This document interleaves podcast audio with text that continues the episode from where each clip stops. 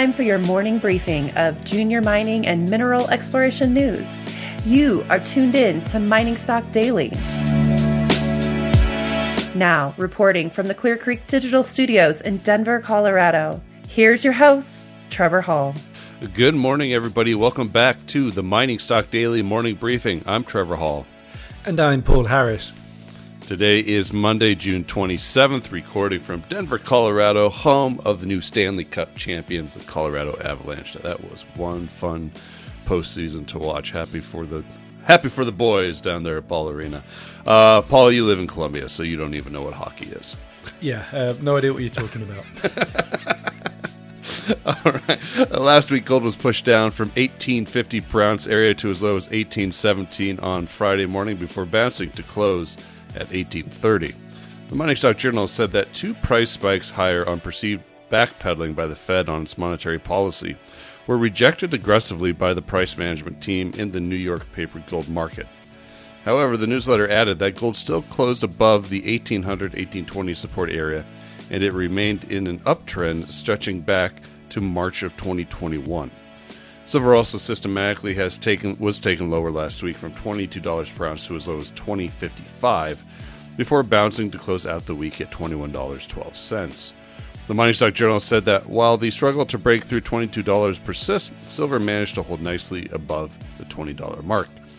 The gold silver ratio closed the week at 86.64 and established a lower high on the daily chart. The ratio had hit a 23 month high in early May it will be bullish for the sector if that gold silver ratio heads lower. The mining stocks were savagely brutalized last week, with the GDX having now the entire 40% raise that occurred from the end of January to mid April erased. The Mining Stock Journal said the mining stocks are as cheap relative to the S&P 500 as at any time in the last 20 years. The newsletter said that it expects a jaw-dropping rally in the precious metal sector to start sometime between now and the end of September, so set your watches. We'll get to the news from the miners and explorers in a moment, but first a word about today's sponsor. This episode of Mining Stock Daily is brought to you by Arizona Sonoran Copper. Arizona Sonoran Copper is a lower risk copper developer with a significant exploration potential on private land just south of Phoenix in an infrastructure rich area of Arizona. The Cactus Project PEA illustrates an 18 year mine life, generating $1 billion post tax free cash flow. It is a scalable, low capital intensity project with strong leverage to the copper price. The company is led by an executive management team and board which have long standing track records of successful project delivery in North America, complemented by global capital markets expertise. You can read more about the company at arizonasonoran.com.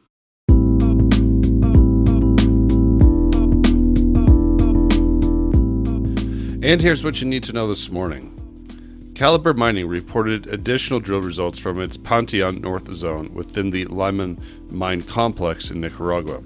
Highlights included 5.6 meters grading 66 grams per ton gold, and included 2.3 meters grading 167.27 grams per ton.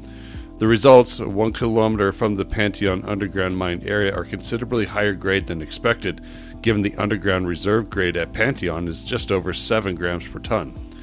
Calibre recently completed a VTEM geophysical survey, which clearly demonstrates an opportunity for additional discovery and resource expansion along both the Panteon and Santa Pancha vein trends, as the VTEM resistivity low high contact has been traced for over 6 kilometers from current drilling.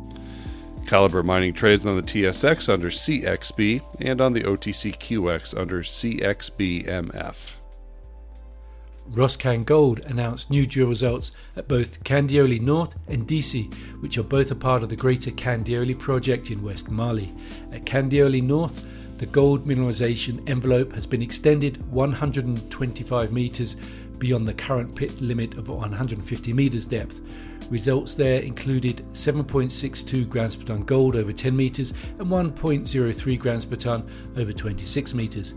At Disi, the gold extension continues to grow with mineralized intervals in the fresh rock along several distinct mineralized lodes.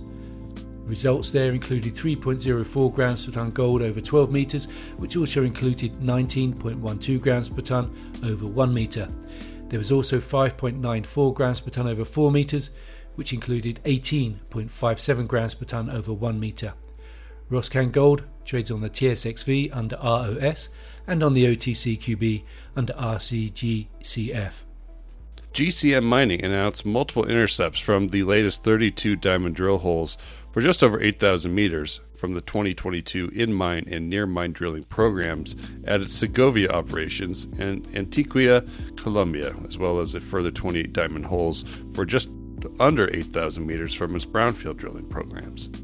Highlights included 88 centimeters, grading 271 grams per ton gold and 142.9 grams per ton silver in hole 47 on the 450 vein at the El Silencio mine, and 30 centimeters, grading 146.3 grams per ton gold and 712 grams per ton silver in hole 35 at the Sandra K. Teco vein in the Sandra K mine. The 2022 campaign has 10 rigs for up to 67,000 meters focused on replacing mining production and organic growth through resource conversion to expand reserves. GCM Mining trades on the TSX under GCM and on the OTCQX with TPRFF. Canada Nickel Company announced assay results from two holes from its Reid property, which confirmed the same mineralogy as its flagship Crawford project, Highlights included 354 metres grading 0.24% nickel, including 15 metres grading 0.39% nickel. Reid, which is 16 kilometres from Crawford, has a larger geophysical footprint than Crawford, where a resource update is expected in early July. Canada Nickel Company trades on the TSXV under CNC and on the OTCQX under CNIKF.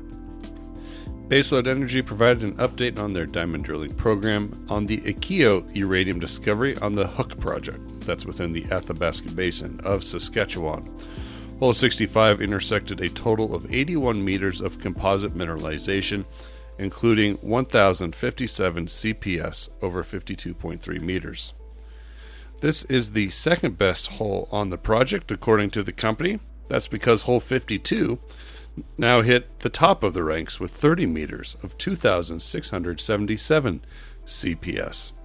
Since announcing the start of the program back in February, Baselode has completed 61 holes for over, for over 17,000 meters. 33 of the 61 holes have intersected continuously elevated radioactivity, according to the company. Baselode trades on the TSXV with FIND and on the OTCQB with BSENF. That concludes the morning briefing today. Paul, it's nice to have you back. You've been on the road way too long. It is, and uh, yeah, it's good to be back in the saddle. Yes, uh, he was up in the Yukon doing the Yukon tours. Now he's back in Colombia. I can only imagine what that travel schedule was like over the weekend. Don't ask. that concludes today's morning briefing. The Mining Stock Daily Morning Briefing is produced by Clear Creek Digital and Investment Research Dynamics Mining Stock Journal. It is distributed throughout the world through your podcast network of choice and by our friends over at the Junior Mining Network. Lots to come up today with a lot of updates and geopolitical news with discussions from some of our friends here on the podcast, so stay tuned for that. Till later today, I'm Trevor Hall. And I'm Paul Harris. Have a great day, everybody. Be well. The information presented should not be considered investment advice. Mining Stock Daily and its affiliates are not responsible for any loss arising from any investment decision in connection with the material presented herein.